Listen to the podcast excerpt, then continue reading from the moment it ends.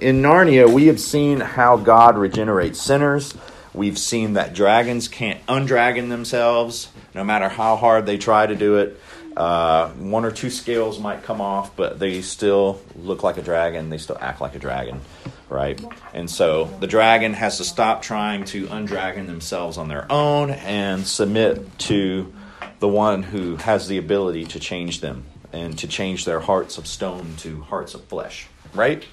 And so we essentially have to let go and let God, right? Yes.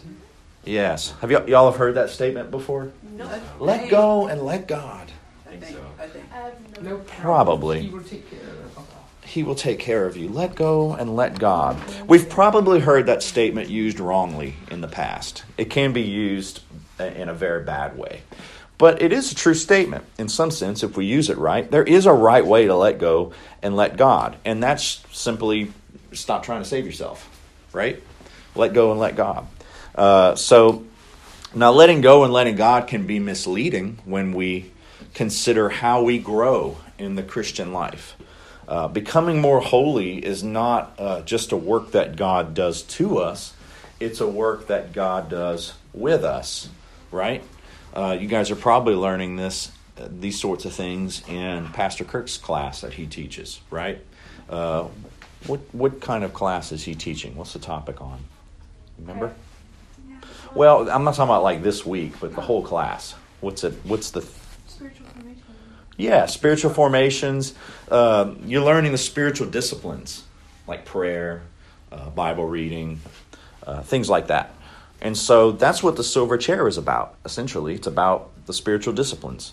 And so uh, let's see if y'all remember uh, what I taught you in the past. What's the main theme of The Magician's Nephew as far as biblical themes are concerned? The creation. Yeah. Creation in the fall, yeah. But what about Lion, Witch, and Wardrobe? What's that? Redemption. Redemption, very good. Uh, and what about Prince Caspian? Uh, Regeneration. No. It was Just- something with the re, I thought. Government. Yeah, loyalty and government, very good. Oh, Voyage of the Dawn Treader, there you go. And so the silver chair is about spiritual disciplines. And so uh, in the silver chair, we have Eustace again. But Eustace is a lot different than he used to be. Uh, he's reformed, he's saved, he's regenerated, he's undragoned. So he's a lot more of a pleasant guy in this book than he was in the other one. And so we have Eustace again. We have a new girl in the book. What's her name? Holly. Wait, no, that was her last name. No. It was. Oh, Jill. Jill. What's her last name? I thought it was Polly. no. Pole. Jill Oh, Pole. Pole. Close. Oh. Jill Pole. Real humdinger of a name, right? Jill Pole. That sounds, that sounds familiar. Jack and Have you read this book before? Jack That's probably why. Okay, so Eustace and Jill were called into Narnia and they were given a mission by Aslan. And the silver chair is basically about the fulfillment of that mission, them accomplishing that mission, and how Aslan gave them certain signs to follow in order to complete the mission.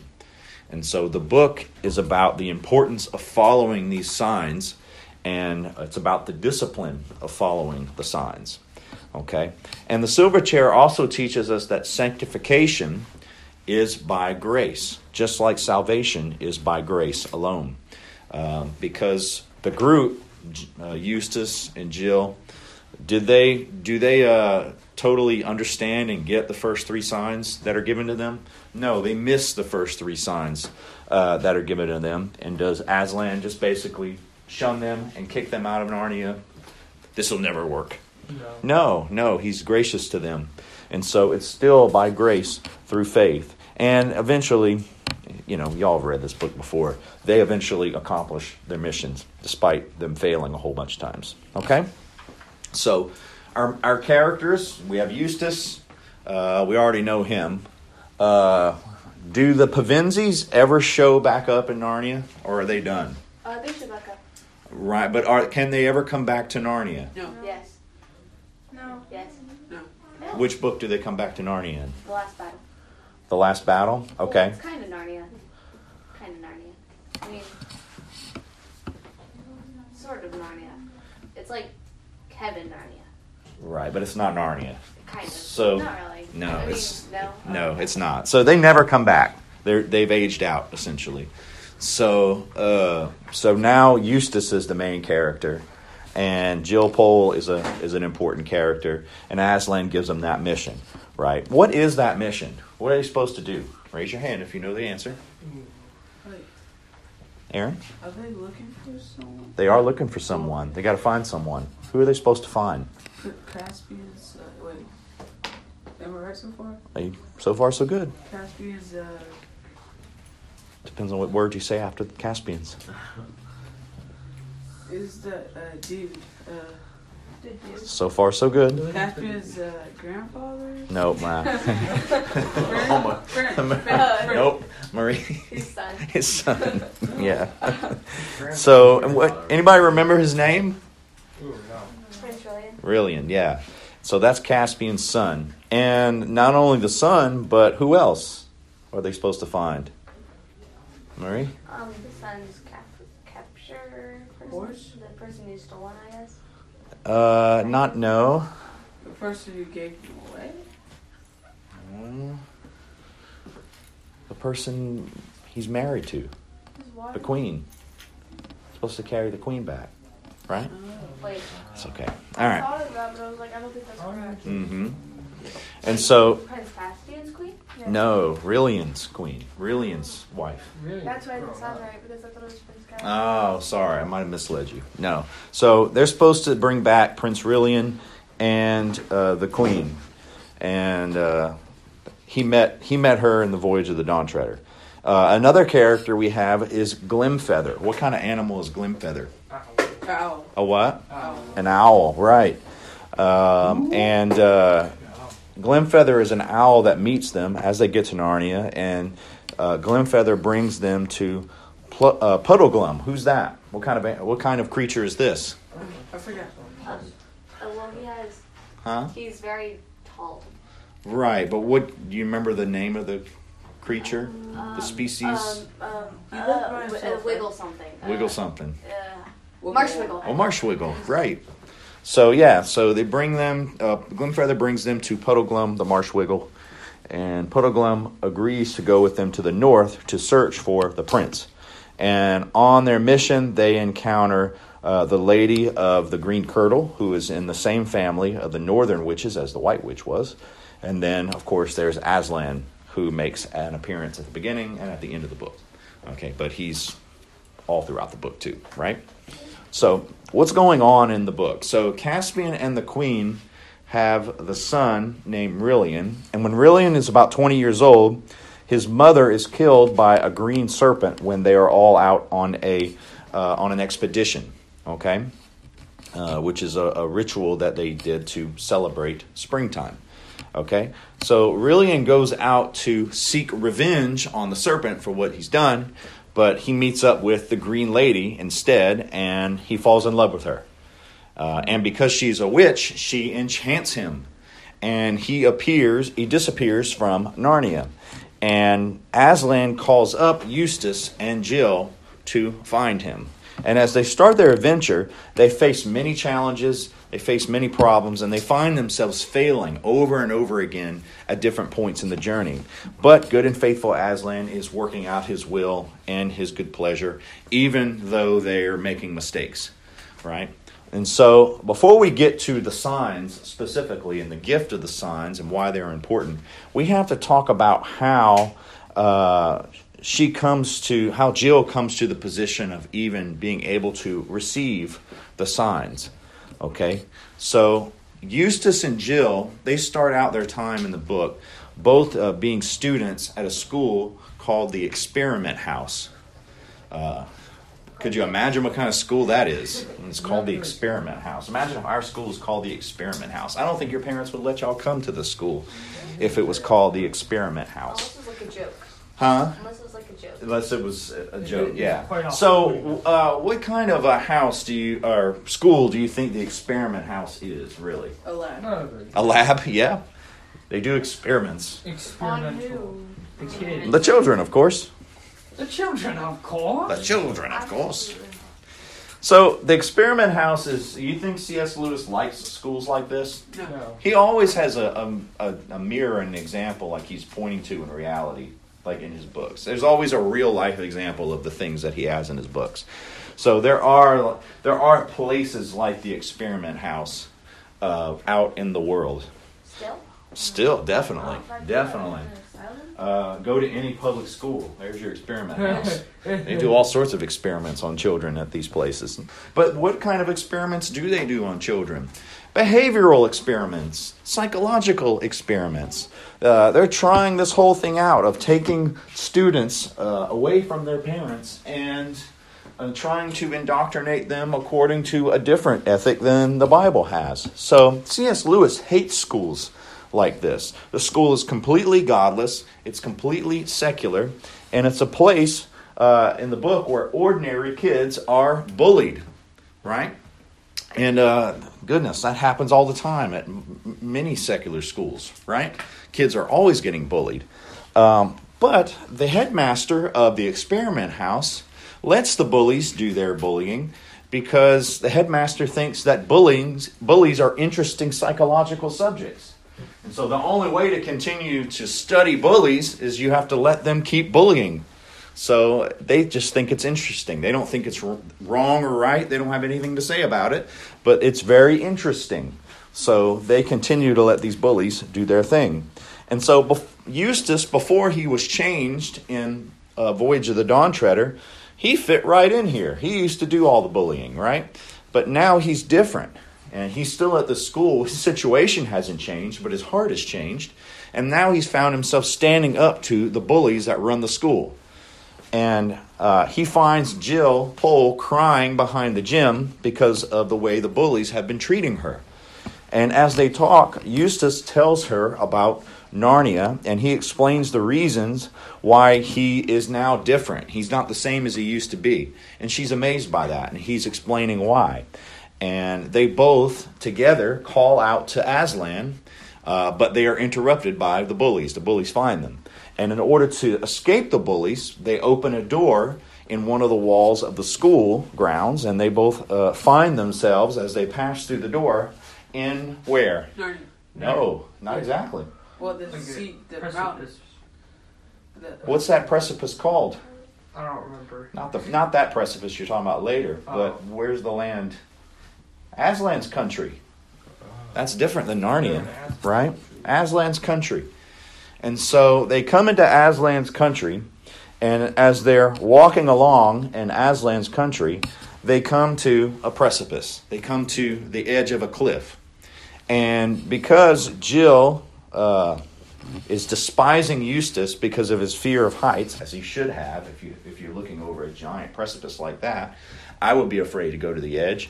She is annoyed with him, and so she shows off a little bit by standing at the edge of the cliff, too close to the edge. And then what happens? Well, she loses her balance and she ends up falling, uh, or, or actually trying to fall. And then Eustace, trying to stop her from following, he, he's the one that ends up falling, right? And so at this moment, who appears and saves the day? Aslan. Aslan saves the day. And what does uh, Aslan do to Eustace to save him? He flew. He blew. What did he blow? His nose? His air He- okay, yes, he blew on Eustace and blew him all the way to Narnia. Okay? And all of this happened in order to provide Jill with the same uh, type of necessary spiritual uh, uh, experience that Eustace had in the last book. So Aslan got Jill by herself, and now Aslan, in his divine plan, is going to regenerate her like he regenerated Eustace. Okay, so he was Eustace was undragoned, and of course we learned that that was something he couldn't do by himself, right? And Jill, even though she wasn't nearly as much of a brat as Eustace was, uh, she was still in need of that same transformation. And it's the sin that she commits in Aslan's country that sets the stage for all of this. Okay? So what was her what was her sin by the cliff? Taunting. Taunting? Showing off. Showing off. And despising Eustace, having a sense of self righteousness. I'm not afraid of the cliff. You're so you're so stupid for being afraid of a cliff. You know, that's her sin. Being unkind to her friend, being hateful to her friend. And she realizes that. I guess after my friend would be blown miles and miles out of sight by, you know, uh, just randomly disappears, I'd probably be pretty upset too and feel bad about it. And so she feels bad about it, and then she cries a little while, and she has a good cry over it. And then she realizes that she has become very thirsty. And uh, in other words, she realizes, we can easily put this in a spiritual context, she needs what? She needs water, but what does she need? She needs grace. She needs grace. And so she goes out looking for water because she's thirsty. And does she find water? Yeah, she finds a stream. Um, but what's the problem here? Oh, there's a lion by the stream. There's a lion by the stream. There's a lion separating her uh, from the stream. And so she feels like she is going to die without this water. She is deathly thirsty. And, uh, and she wants the water, but she, ideally she would like to have the water without the lion, right? So if water is a picture of grace in this picture, what does she want? She wants grace without God. God. She wants grace without submission to the King of grace, right? And so as she talks to the lion, uh, she realizes that the lion talks first, and she discovers as she talks to him that he is the kind of lion who does not guarantee her safety when uh, it comes to her coming close to him and getting this water. Okay, so he's not making any deals in saying that I'm not going to eat you if you come to the stream. I might eat you. Okay, but he also tells her, well, there's no other stream around, so you're going to die if you don't drink from this one. So he refuses to move from the stream. And that's for her sake, that's for her benefit, uh, because she's going to have to risk it. Isn't that how it is when we follow Christ? Christ doesn't budge, he doesn't move. Uh, we cannot have grace and we cannot have the living water without uh, submission to the king. Okay? And so she asks him, Hey, do you eat little girls? And he says, What does he say? Anybody remember? This is great, great stuff. Ooh. Sorry. Uh, I I have before. Like I have. Yes, there's more than that, though. He says, Yes, he has. He's even eaten kings. He's eaten kings. He's even eaten entire empires. And that would include little girls. So Aslan is making the point that he does not cut deals with anybody, and that the repentant sinner who comes to him must do so without any conditions at all. Okay? And so she's going to die. She has no choice. So she's just going to risk it. She's going to if if the lion eats her, well, she was going to die anyway because if she would have never went to the water, you would die. If you went too close to the water lions, you would die. You don't have a choice. Maybe he'll spare me. Okay. So at, she, she finally goes to the water to drink, and then she, as she drinks the water, this is a, a picture of what conversion. Conversion. So she says to Aslan that she and Eustace had called out to someone named Aslan. Aslan reveals himself to her, says, My name is Aslan. And she's like, Oh, yeah, that Eustace told me that, uh, that he called out to a lion named Aslan. Are you the same person? Right? And he says he is the same person. And he let her know that she wouldn't have called out to him at all unless what? He had been Calling calling out to her. Right. So that's just like the Bible says. We love him because he first loved us. And when we come to Christ, it's only possible because Jesus has called on us first. Now, it's in this setting with Jill, well converted, now she's converted, that Aslan gives her the signs to follow. She was not ready to, uh, to receive these signs prior to her conversion. And so the language that Aslan uses in teaching her these signs uh, sounds a lot like Deuteronomy 6, verses 4 through 9. And I'll read it to you. It says, Hear, O Israel, the Lord our God, the Lord is one. You shall love the Lord your God with all your heart, and with all your soul, and with all your might. And these words that I command you today shall be on your heart. You shall teach them diligently to your children, and shall walk and shall talk of them when you sit down in your house, and when you walk by the way, and when you lie down, and when you rise. You shall bind them as a sign on your hand, and they shall be as frontlets between your eyes. You shall write them on the doorposts of your house and on your gates. So these are the signs uh, of Aslan. These the signs are the laws of Aslan. That's what she was supposed to follow. They're his commandments. And he tells Jill to do what? To memorize them, to internalize them, to get them down into her bones, so that when the time comes, when she needs it, the appropriate sign is going to be seen as fulfilled, and the complications that she could encounter on her journey will be avoided because she knows the signs. Okay? This is the doctrine of sanctification. Sanctification. Okay? What, what is sanctification? Is there a, a way that you can put it in your own words? I'm sure you all have learned about this in Pastor Kurt's class, right? The word sanctification. What's that mean? Uh, the cleansing of the spirit. Yeah, to sanctify something means to do what? Uh, to purify it. Sanct- Cleanse it. uh, I'll throw some Latin back at y'all. Sanctus, Spiritus Sanctus. What's that mean? To uh, uh, Holy Spirit. Holy Spirit. So, so what does sanct? What does sanctus mean?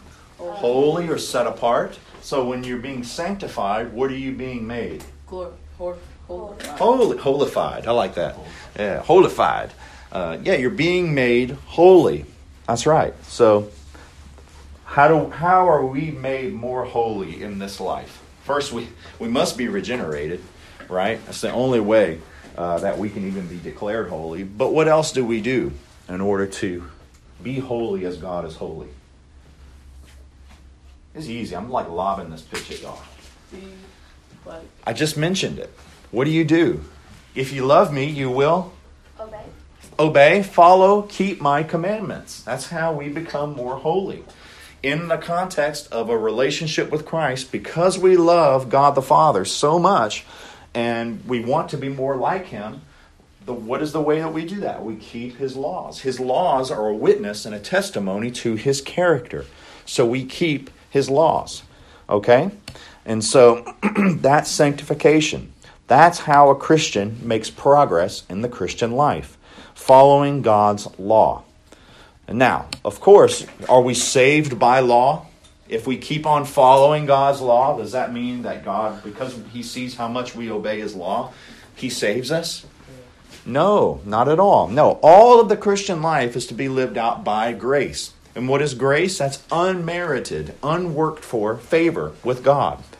Okay? So even following and keeping God's laws is to be done in the context of grace. Okay? But the reason for taking the signs in this way is that it gives grace raw material to work on. And that raw material must also be understood as grace. See, when we see God's word with the eyes of faith, we are not going to set grace and law apart as if they're enemies. Okay? Uh, Lewis compares this thing with uh, learning how to dance, right? Any of y'all know how to dance? I did. Okay. Any of y'all know how to dance with like a partner? Yeah. Oh gosh, no. Ugh, gross. I'm just asking. I don't, yeah, okay. Well, good. Tried. And so, whenever you're first learning how to dance, are you really dancing? Not really. What are you doing mostly? Probably just ca- counting. One, two, three, whatever the dance is. One, two, three, four. You're focusing on the moves themselves, right? But after a while, if you keep practicing, uh, you, you're going to master these moves, and you don't have to think about them as much anymore. And so it's going to be possible for you to stop counting and then start to think about the, we aren't ready for this yet, the person you're dancing with, right? So, you know, one day, God willing, all of you will be married and you'll have your first dance at your wedding, right? And you don't want to be focused on looking at your feet and making sure you're not stepping on your spouse's toes but when you dance, right? Hopefully, you're going to be focused on each other and you'll be dancing together and you're not really thinking about all of that, right? But at first, it's learning how to dance is pretty awkward. Um, and so it's the same here. So if Jill had done what Aslan had told her to do, which was to, as Deuteronomy 6 says, to say the signs every night, repeat them again every morning, um, always have them on the front of your mind, memorize them back and front, get them into your bones, live. Uh, live out these signs in everything you do.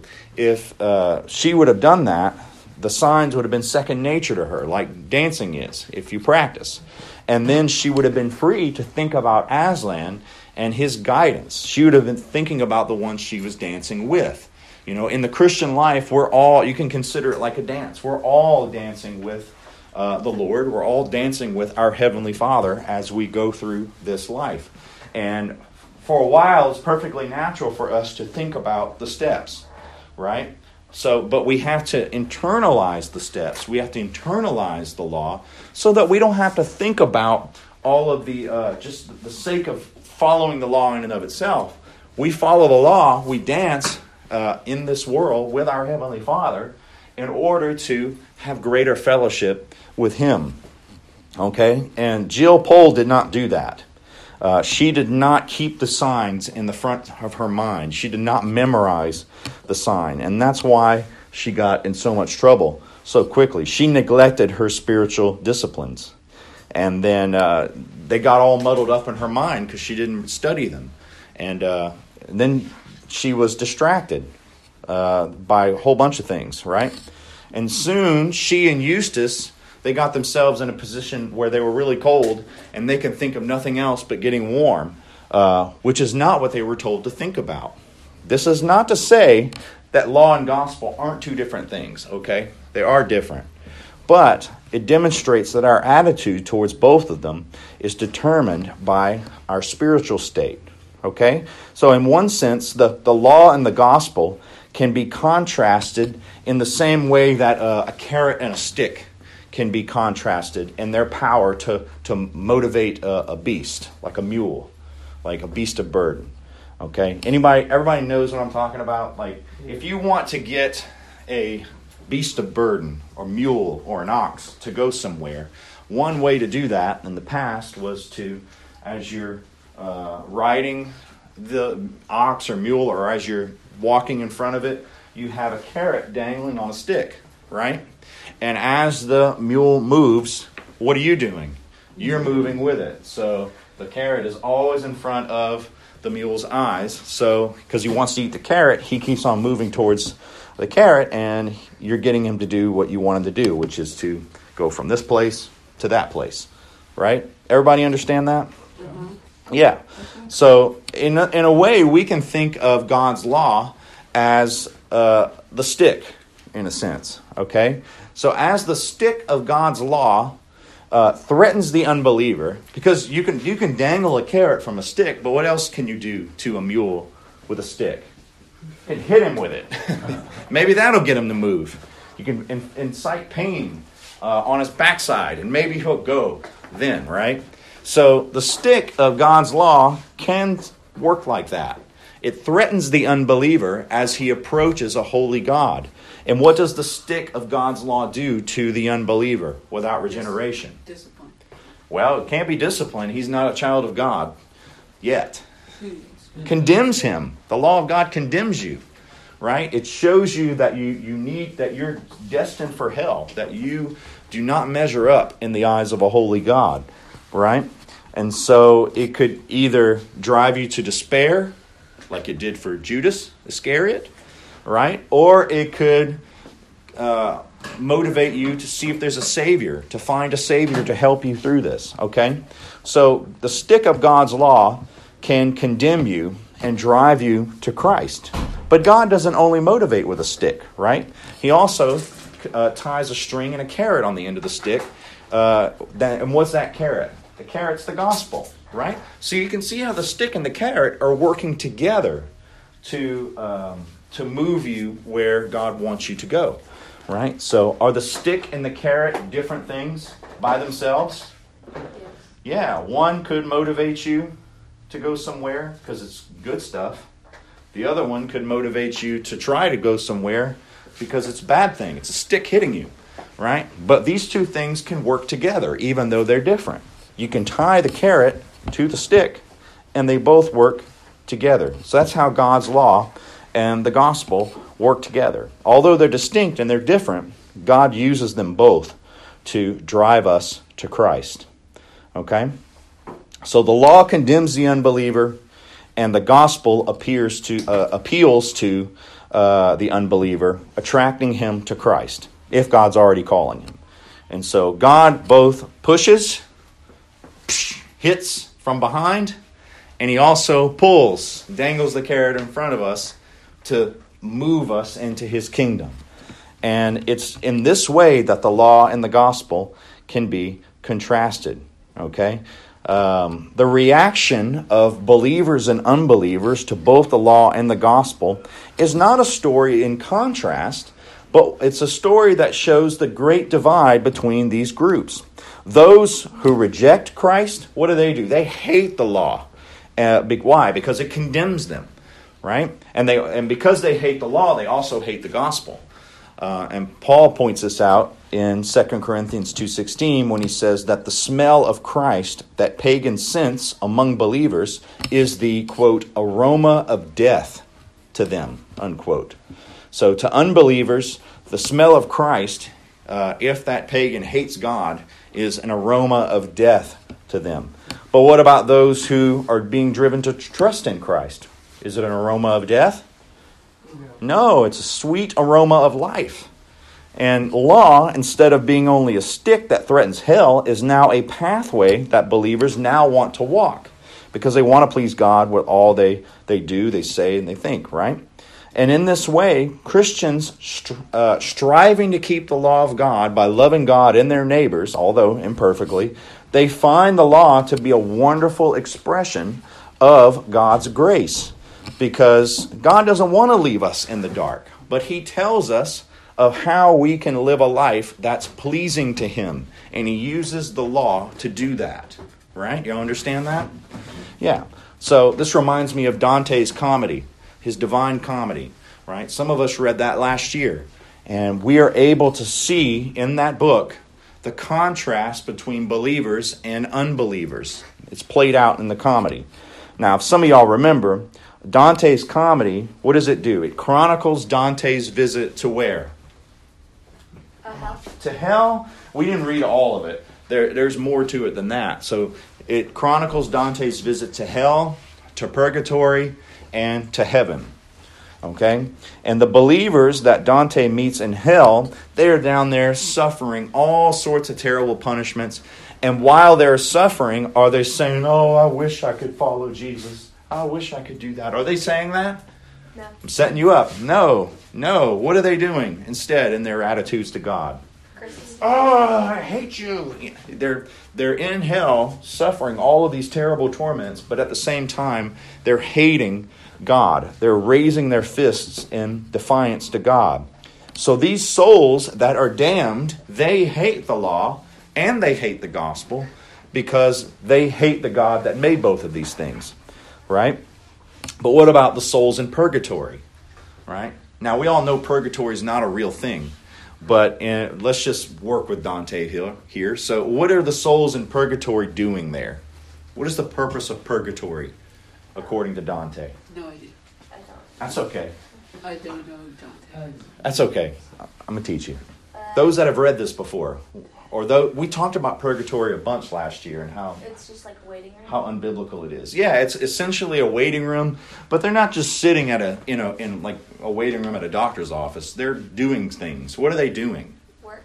They're working. They're suffering and working and doing actually some of the same things that the guys in hell are doing, uh, but they're working for the purpose of being cleansed for their sins.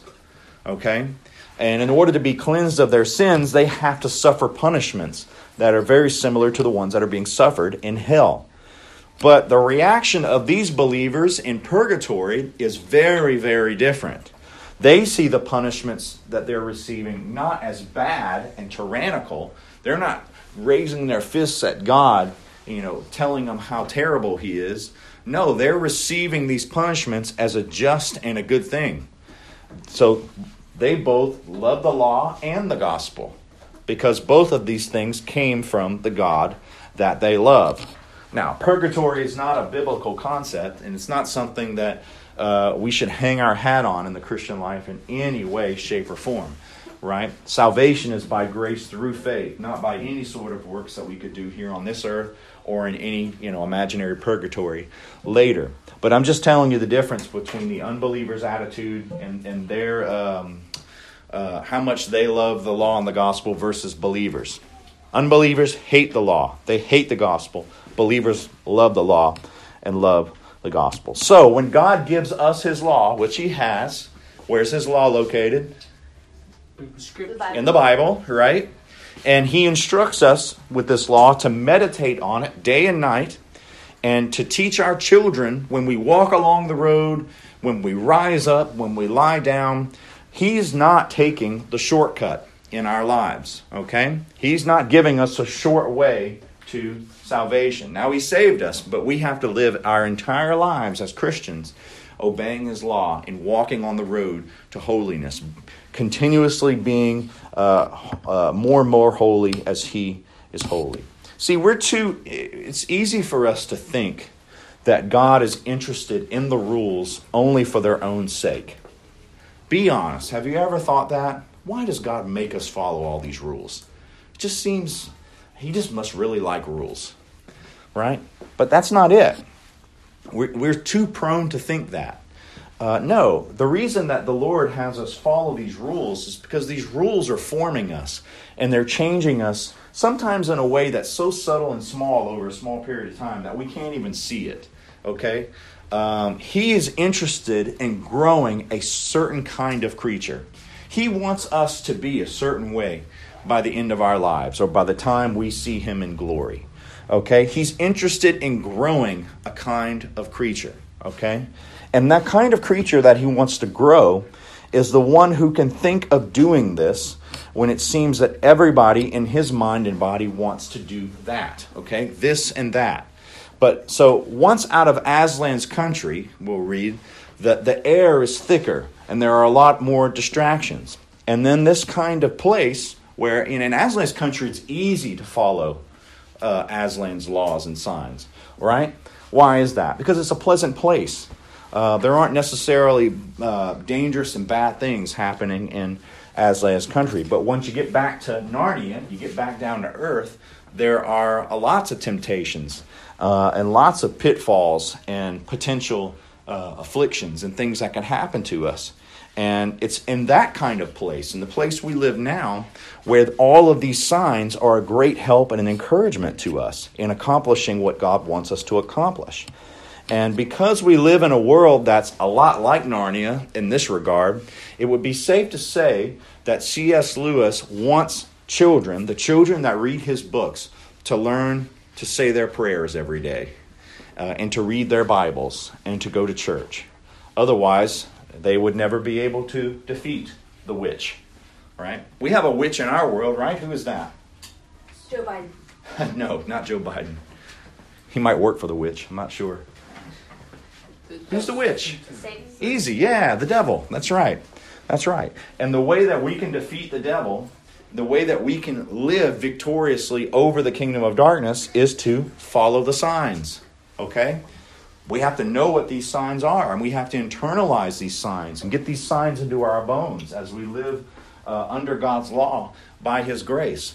And I pray that each and every one of you, as you live your lives, will be able to do that more and more.